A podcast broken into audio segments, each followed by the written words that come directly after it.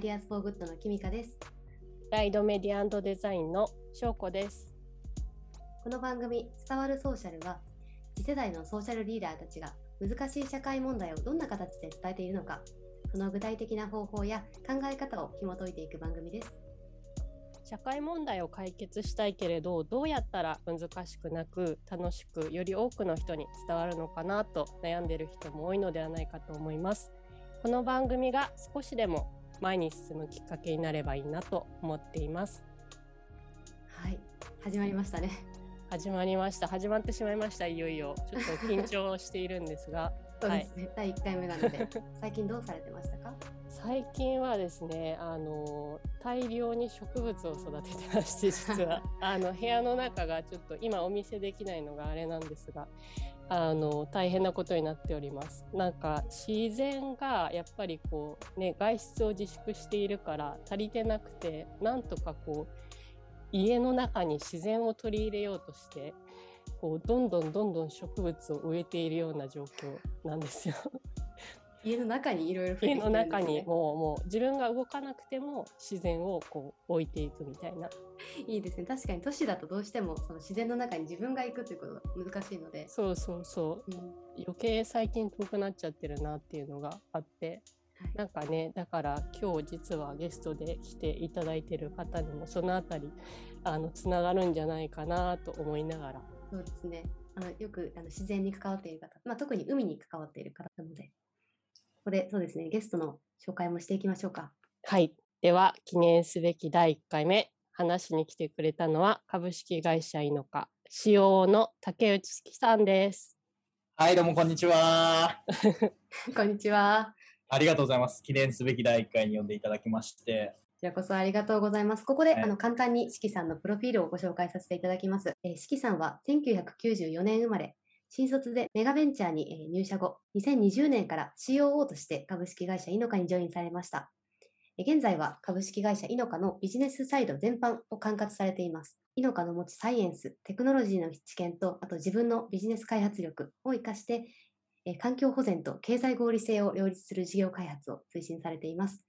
環境保全と経済合理性ってすごくあの重要なキーワードだったり、もうみんなやっていきたいものだと思うんですけども、まあ、具体的にはどういうことをされているのか、簡単に教えていただけますでしょうか？えっとですね、弊社株式会社イノカは、と AI と IoT のあのテクノロジーを活用してですね、水槽の中にサンゴ礁の生態系を再現するという、これをですね、まあ、環境移送技術というふうに名付けてまして、まあ、あのさっき佐藤さんがおっしゃっていたですね、あの都会の中に、家の中に自然を持ってくる、まあ、まさにそういうことができるようにですね、あのできるだけ自然界の生態系と近い環境をあの任意の場所に再現することができるというような技術開発をあの推進しております。でこのコア技術を通じてですね、まあ、我々がやっているのは今、あのもう20年後には死滅してしまうというふうに言われているサンゴ礁をどうやって保全していくかっていうところの、まあ、共同研究だったりっていうところを、まあ、サイエンス面でこう推進しつつですね、あの一方でこのリアルな生態系を見せることができるという強みを生かしてですね、まあ、小学生向けの環境教育事業だったりですね、あとは SDGs 関連のですね、あのこう水槽を通したあの大人向けのですね、あのセミナーだったり、そういったところを、ま、伝える事業としてですね、あの我々としては推進しております。先ほどあのオフィスの中に、えー、と水槽があるっていうような話を、さっきその雑談の中でうんちょっとだけしたと思うんですけど、オフィスの中に水槽を置いているんですか、大きめのやつですかね。あ、そうなんです。えっ、と、オフィスの中にですね、大体90センチ ×60 センチぐらいのあの水槽がまあスタンダードなサイズで、このサイズの水槽がまあ、あの5つほどですね、オフィスの中には置かれていてですね、まあ、首都圏でほぼ唯一ですね、こう健康な状態でバンバン育っているサンゴが見れる場所になってます。素晴らしいですね。あの海でもそんなにサンゴ礁ってなかなかあの深いところに行かなければ見れないようなものなんですけど、それがこう都心で見れるっていうのが、本当に、あのそうなんですよ実際に自分を見てみたいなと思いますね。ああ、もうぜひ遊びに来てください。はい。ありがとうございます。あの結構意外に思われるかもしれないんですけど、水族館であってもですね、レプリカのサンゴ礁を展示しているところが多くてですね、本物のサンゴってなかなか実は見る機会がないんですよ。そういったところをテクノロジーでですね、どんどんこう変えていこうとあのしております。あのすごい素朴な疑問なんですけども、最近あの 3D プリンターとかであのサンゴ礁をこう人工的に作り出すみたいなものがあああり世界で、ねはい。はい、取り組みされてると思うんですけども、そことはまた違うような取り組みになりますか？そうですね。我々はそのサンゴ礁の形状だけではなくて、実際に生きた生態としてのサンゴをあの増やしていくための、まあ、活動をしてまして、はい。まあ、実際に違うところで言うとですね、3D プリンターでこう出したサンゴっていうのも、まあ、同じようにこう魚の住処としての機能を、まあ、持つことはできるんですけど、ただいろんな微生物がいたりですとか、こうあのそういう分解し栄養栄養分を分解してお魚に供給するといったですね、まあ、バイオ的な機能がそうあの備わっていないものになりますので、まあ、やっぱりあの本物のサンゴからなるサンゴ礁とはですね、あの一線を画しますのほど。そうなんです。あでもそういう意味であの本物のサンゴ礁、生きてるサンゴ礁っていうふうにおっしゃってたんですね。そうですね、うんおっしゃる通りです。なんかあれですよね実際にやっぱり間近で生きてるサンゴ礁を見れるアクアリウムとして見れるっていうのもポイント高いんですけどなんかその伝え方がすごいやっぱりいいなって思ってて例えばその四季さんが言っていた子どもたちに対してのその体験型の教育プログラムの、えっと見せ方ちょっとゲーム形式になってたりあのナオキングさんとか、えっ、と、しきさんはシッキーでしたっけ？そうなんです。そう。教育イベントではですね、はい、あの秘密研究機関イノカという設定のもとですね、あのうん。そのリーダーのナオキング博士、まあ、うちのチーフアクアリウムオフィサーという取締役がいるんですけど、アクアリウム担当役員がナオキング博士という博士に扮して、私はあのその助手のちょっとポンコツな、ポンコツ設定なんですか？若干そうなんです。あ助手のシシッキー助手という役でですね、子供たちの前に当たって先生役したりしてます。うんいいですね。そういう秘密、秘密研究所みたいなの好きですもんね、子供たち。そうなんですよね。伝え方っていう点で我々が意識しているところで言うと、環境問題とか SDGs みたいなことを真正面から言うと、ちょっとやっぱり意識が高い感じがするというか、ハードルが高いんですよね。そういうところをいかに純粋な好奇心とかワクワクみたいなところに寄せて伝えられるかっていうのがすごく大事かなと思ってまして。なんで我々があの実際今、三井不動産さんと一緒にですね、三井アウトレットモール横浜ベイサイドという横浜にあるショッピングモールの中にあの大きな水槽をあの設置してですね、まあ、そこで横浜サンゴ礁ラボという小学生向けのプログラムを運営しているんですけれども、まあ、そこでもですね、あのまあ、やっぱりこの世界観をこう大切にしてですね、いかに子どもたちがあの今こうやってサンゴを観察してこう不思議に気づいていろんな仮説を立ててくれるっていうことがもう君たちのこういう発想が世界を救うんだっていうようなメッセージングとかですね、まあ、常にこうするようにしてますね。いや、本当大事。うん、いいですね。どうしても、なんか海の問題ってなると、そのウミガメの鼻にこうストローが刺さっているような映像だったりとか、はい、そういったこうキャッチーかつちょっと衝撃的で、ちょっとネガティブな気持ちになってしまうものがよく見られるかなというふうに思うんですけど、まあ、そこであの行動を変える方ももちろんいらっしゃるかと思うんですけども、その子どもたちからしたら確かにそういったこう純粋にそういうものを目で見る機会があって、で、あの、あの君たちの行動で変わっていくんだよっていうことを言われるとすごくワクワクしますし、なんかやりたいなって気持ちになりますよね。はい、おっしゃる通りですね。まあ、特にサンゴってやっぱりこう亀とかと違ってキャッチーじゃないんですよ。もうここはずっと我々が直面しているところなんですけど、はい。やっぱりサンゴが健康かどうかみたいなのって普通の人が見てもわからないどわころからうない。ん生き物っぽくない。そうですよね。はい。ササンゴって岩だと思ってたっていう人もやっぱり多いですし、うんあの実は結構僕がこの井の川にこういるというかジョインしたのもそういう背景も実はあったりしてですねうーん。あの、まあ、なんかそこそこ自分の人生の中でどちらかというと勉強してきた方かなとは思ってたんですけど、うんはいただ代表の高倉がこういうサンゴの会社、イノカっていう会社立ち上げたんだっていう話を最初聞いたときに、僕、サンゴのこと何一つ知らなくてですね、ああ。サンゴが、まあ、なんとなくこう、環境問題でちょっとやばいらしいみたいなものは知ってたんですけど、どういう生き物かも知らなければ、あの実はもう海の生態系の中では、もうマンションのような、もう大都市のような、まあ、いわばインフラのような機能を果たしているっていうぐらい重要な存在だっていうことも知らなければ、うん。あとはまあ人間にとってどれぐらいの経済的な効果があるかっていうところももう全く知らなかったので、はい、これは、しかも日本って実は産後大国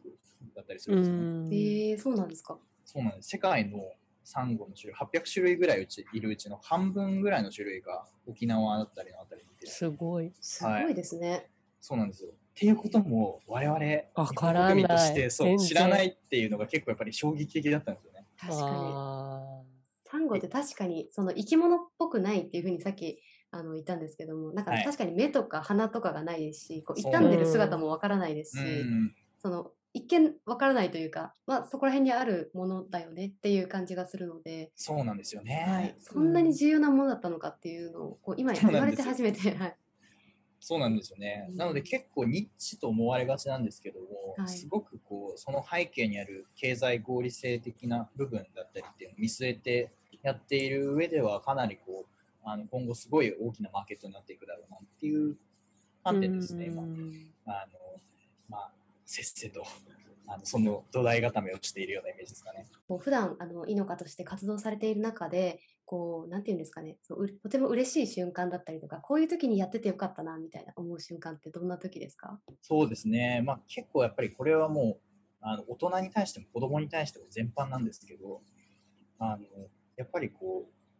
サンゴってそんなに重要だったんだっていうところをうんすごく理解していただいて、あとはそのアクションに移していただいた時っていうのが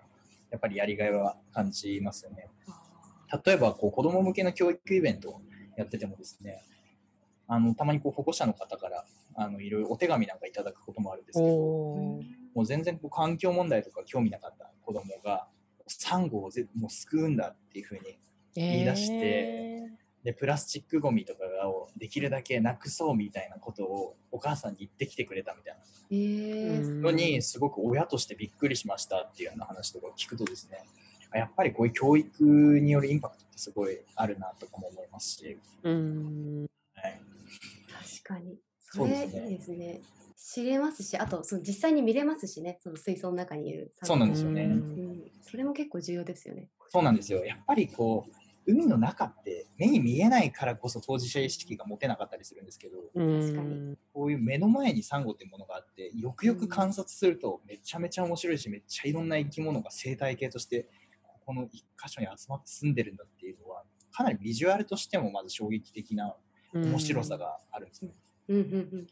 確かに普通に生きてるの見る機会まずないですもんね。ないでですね。ないですよね。現場に行けない。そうですよね。翔子さんとか見たことあります？サンゴ。見たことないんですよね。ないですよね。私もないですよ。なかなかやっぱり限られた人しかアクセスできないですし、うんダイビングとか好きな方でも、こんなにそのサンゴの生態系とかですね、生き物的な観点に、あのちゃんとそういう視点で見てる方っていうのは少なかったりもしますね。我々結構やっぱりそのあのよくこう環境活動家として、やっぱりあのグレタ・トゥーンベリさんとかはすごく、はい。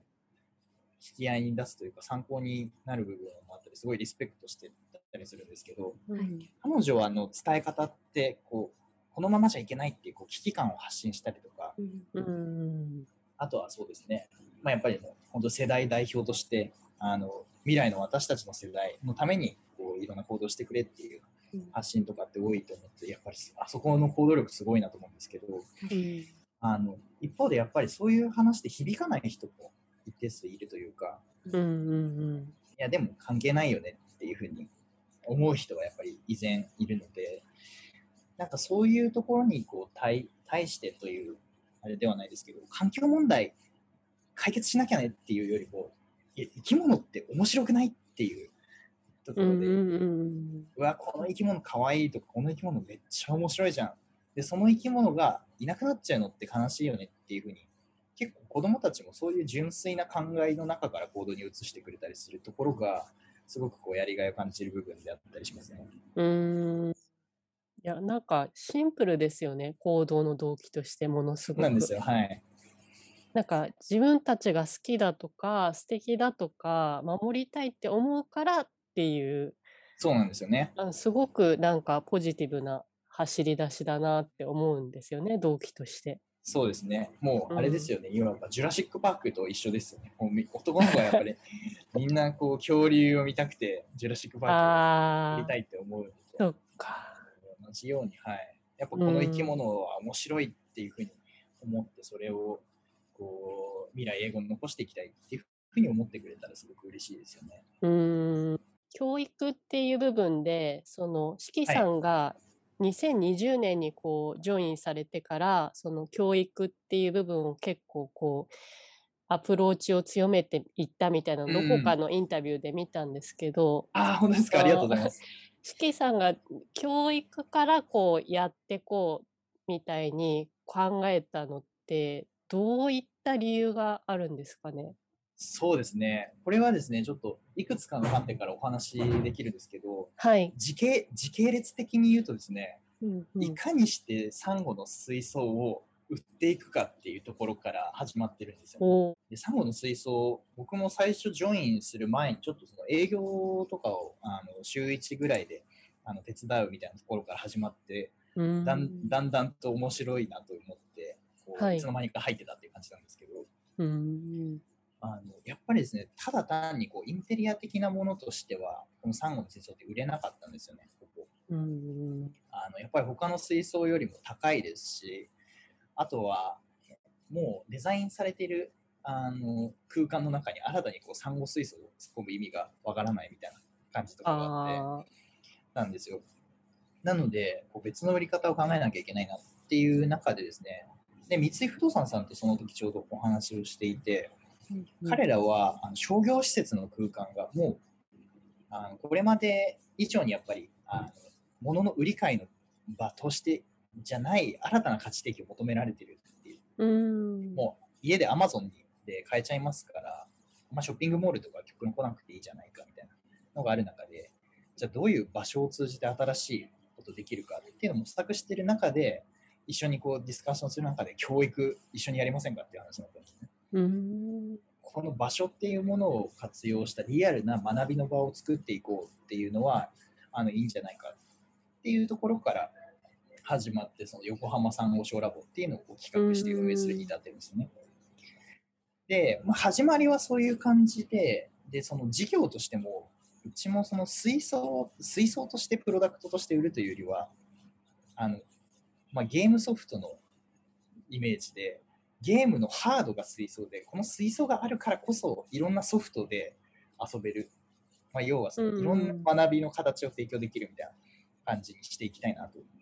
思ってですね。なので、まあ、あの結構水槽を買っていただいて、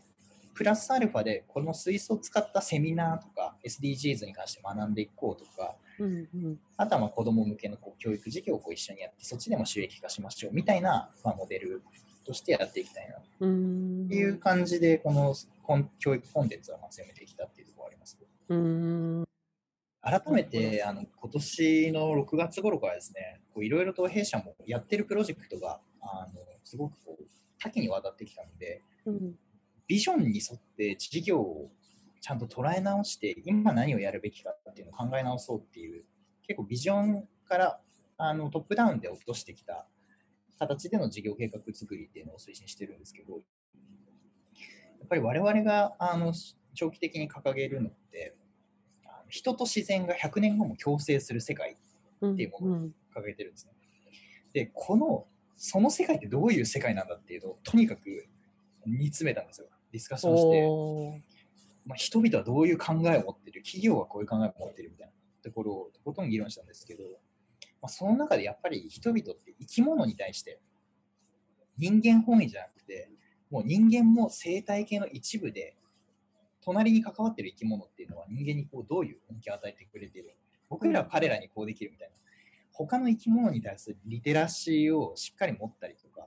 あとはサイエンス的なこうあの、まあ、自然科学の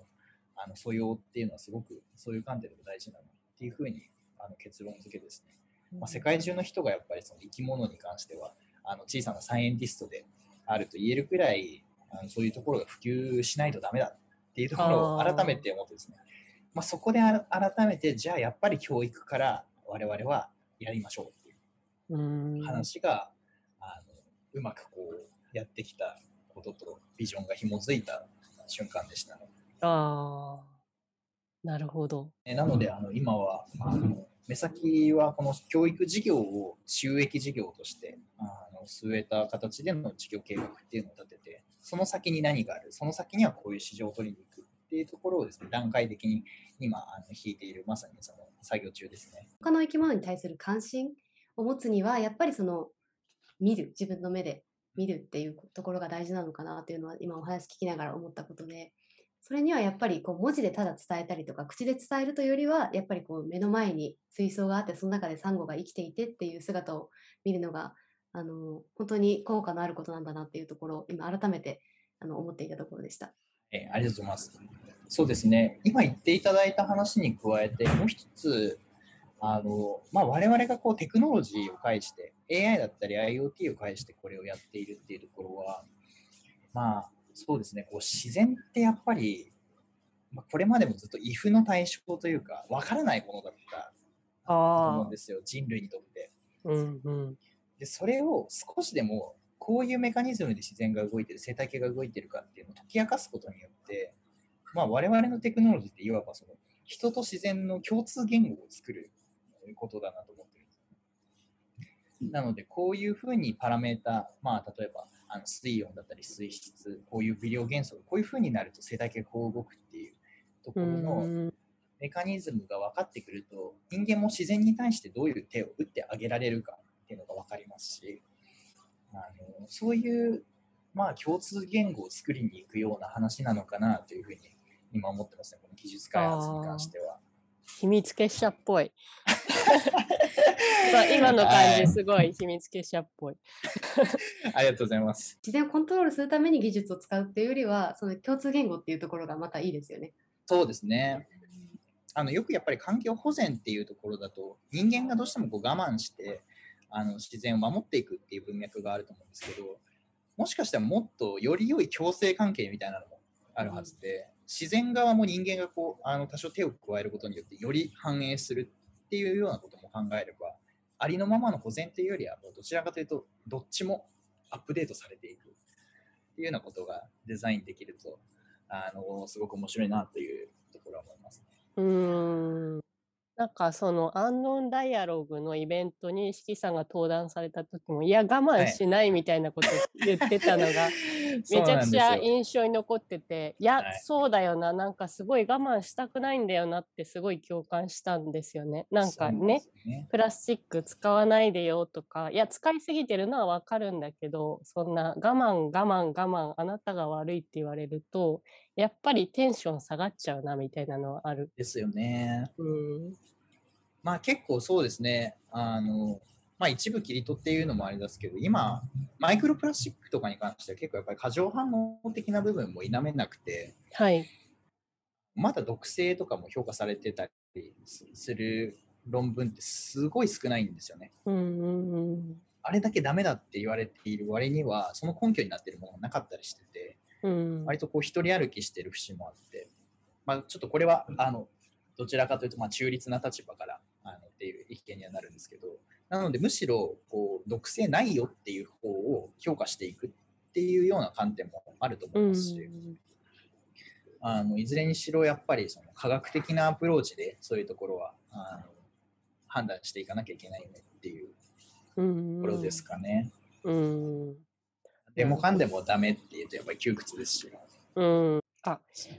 あと今教育の話でこう来たんですけどその、子どもたちの教育っていうお話もあるんですが、うん大人たちに対してってこうアプローチでなんかこう意識してることってありますか？伝え方とか見せ方とか。そうですね。それはめちゃめちゃあってですね。結構僕が割とそのコンサルティングみたいなあの業務といいますか、はいあの領域が得意なので、いかに大人たちにとっては経済合理性ってよくあのさっきもキーワード出していただいたんうですけど、ん。これを推進することが会社にとって長期的な企業価値になりますとか、うん。ここに今投資しておくことによってこういう競合優位性が築けますみたいな、まあ、ビジネス的なその優位性だったりうんに落とし込まれないとやっぱり大人って動かないなっていうのは、ああですよね。うそうですんね。うん SDGs って結構あの大きく2つの見方があると思ってて、倫理的な、これ人類としてはこういうことやんなきゃダメでしょっていう、まあ、良心の観点ももちろんあると思いますし、まあ、ビーガンの方とかって割と動物愛護とかやってる方は、うんあのそういう観点に立脚してることが多いんですよね。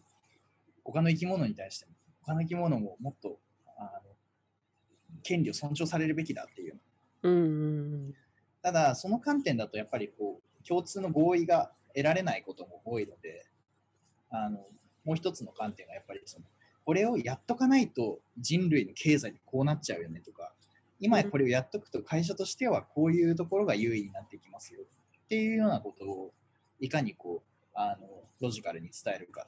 っていうところをすごく意識してます。うん、なるほど。なんかその、四季さんが多分、こう、日々出会われるのって、企業の担当者とか、経営者の方多いと思うんですけど、ね。はい。対対してその一般の大人の方々ってはいはい、そうですね。どういう感じで例えばこう伝えたり見せたりした方がいいんですかね？そうですね。うんあの結構身近なところから感じていただくっていうのは大事かなと思ってて、はい。環境問題っていう流度から話すと、うんやっぱりこうまずそもそも聞きに来ないんですよね。ああ。なので、よくうちがその割と一般的なあの消費者の方々とか生活者の視点に立つときは、食から考えるサステナビリティとか。あのファッションから考えるサステナビリティとかですね、うんうん、もう本当に目の前の生活の中から切り出して実践できるようなところをテーマにサステナビリティを語るっていうことをやっていて、でこの辺って一個入り口作ってあげると割と全部つながってるのであの入ってきやすいなっていうふうに思うんですよね。うんうんうんうん。なのであのスーパーで買い物するときにちょっと裏返してこの辺を見てみましょうみたいな話とかもうあのすぐに実行可能な領域から話し始めるっていうところとかは意識してますね。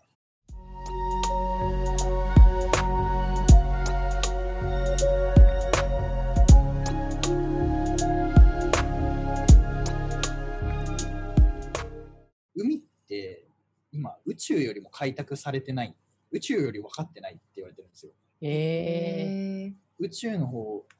がやっぱりあのいろんなあの調査進んでるんですけど海の中って一向にその進まないというか未踏の地なんですよねまだまだ人類にとっては。だからこそちょっと僕らのなりの言葉で社内的にこうこうやって盛り上がってるだけなんですけどあの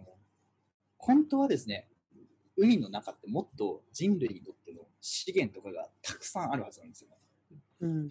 でそれはまあ生態系のであったりある生き物が持っている遺伝子タンパク質であったりもしくはその構造的なあのものであったりたくさんの科学の種が海の中に眠っているかもしれないにもかかわらずそれが注目されないまま絶滅しようとしているというような状況ってもう恐ろしいと言いますか。うん。だからこそ僕らはそのあのゴールドラッシュみたいにですねブルーラッシュを起こしたいっていう思っててうん。やっぱ人類がこう海に向かってですね、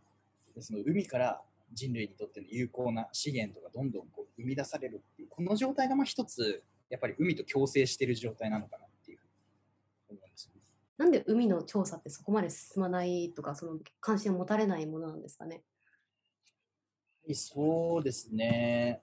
うーんとですね、この辺に関しては僕らも仮説段階なんですけど、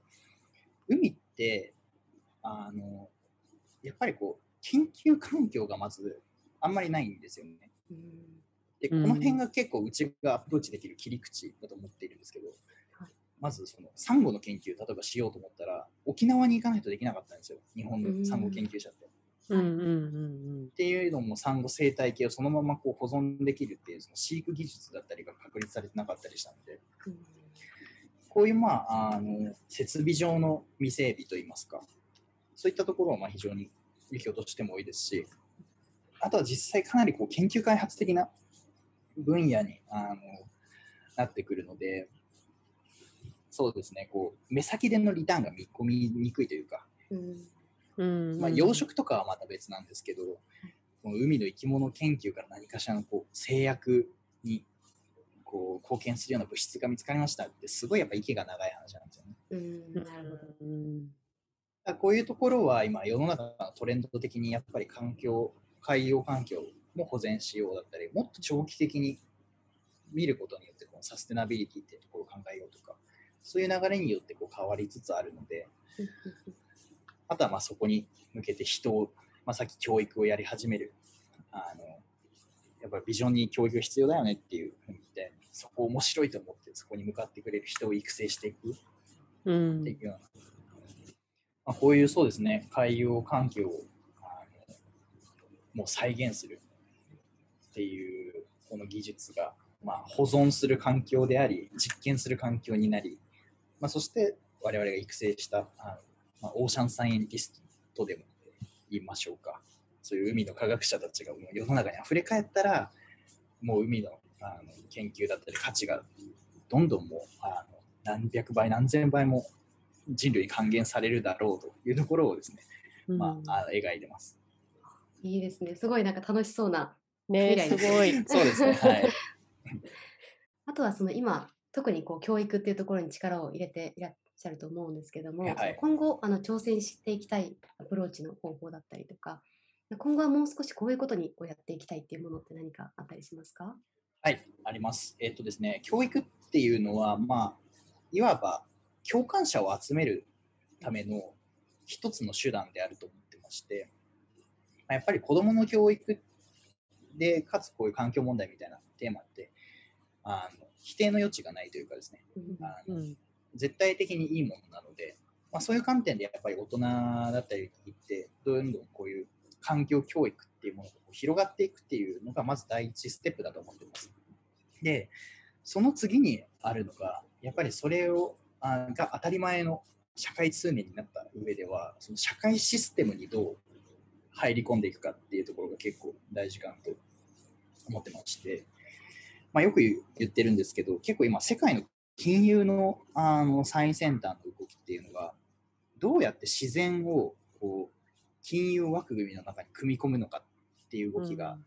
一番世界の金融機関の首脳陣が集まってディスカッションしていることなんですよね。で、あの、まあ、ちょっと前ぐらいからですね、TCFD という、まあ、気候変動に関して、どれぐらい炭素を、あの二酸化炭素を排出したら、その企業のあの投資格付けを下げるとか、あとは、あのその分、二酸化炭素を排出した分、まあ、罰金というか、あの課税されるカーボンプライシングみたいな議論が各国に進んでるんですけど、次はどうやって生物多様性だったりに対する影響を評価していくかっていう段階まで金融枠組みが来ててですね、まあ、そうなってくるとあの実際に環境、まあ、例えばここにリゾート開発したらこれぐらいこの地域の生態系ダメージ受けちゃうから、まあ、この企業のそうですねその企業のあの株価がこう下がるとかこれぐらい税金払わなきゃいけないみたいなもう本当にこう企業活動の中にこういうあの自然保護の話が埋め込まれてくるっていうのが、まあ、次にこう目指したいそうですね。でそういう社会システムを作っていく上でやっぱりその定量的に生態系の健康状態を評価する技術だったりが必要になってくるので、まあ、そこの技術開発でまダイレクトにこの環境移送っていうのは使えるというところはすごく大きなまマーケットであり、まあ、世の中資本主義をまたアップデートするような活動になるなとは思ってます。海の生態系のあを定量的に何か測る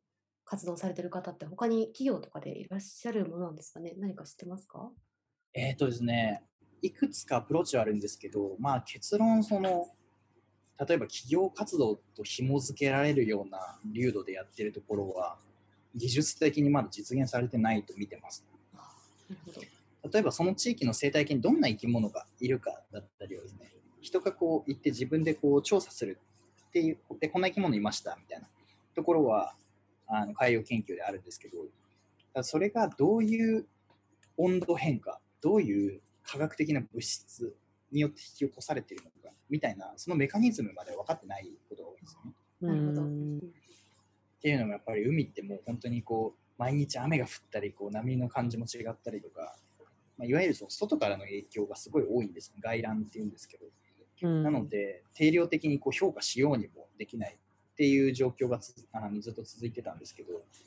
まあ我々の水槽ってもうそういう外からの影響を排して、この中にギュッと生態系を。圧縮した状態で持ってきて、キーになるこうパラメーターを動かした結果、生態系がどうなるっていうところを、因果関係をこう見出しやすいあの評価モデル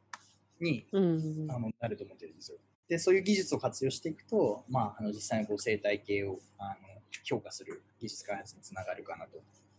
いうところまで見据えてます。おーなので、そうですね、次はもうあの本格的に政策提言とかそういうところに入っていきたいですよね。おーすごい。実際に結構霞が関のあの各省庁の方々ともあのよくあのディスカッションしたりしてるんですけど、うんまあ、技術開発が進んでいくともっとあの国連だったりっていうところも巻き込んでそういう政策提言まで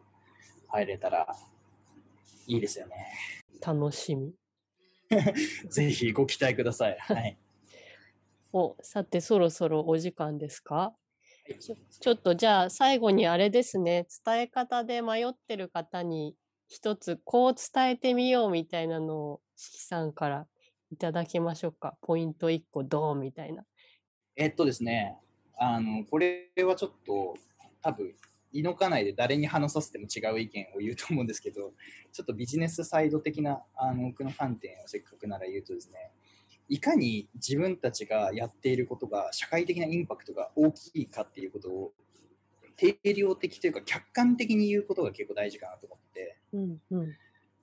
あのやっぱりこう情熱を傾けてることってその人が好きっていう思いベースでやってることが多いんですけど、まあ、実際そのうちの会社もあのそうだですけど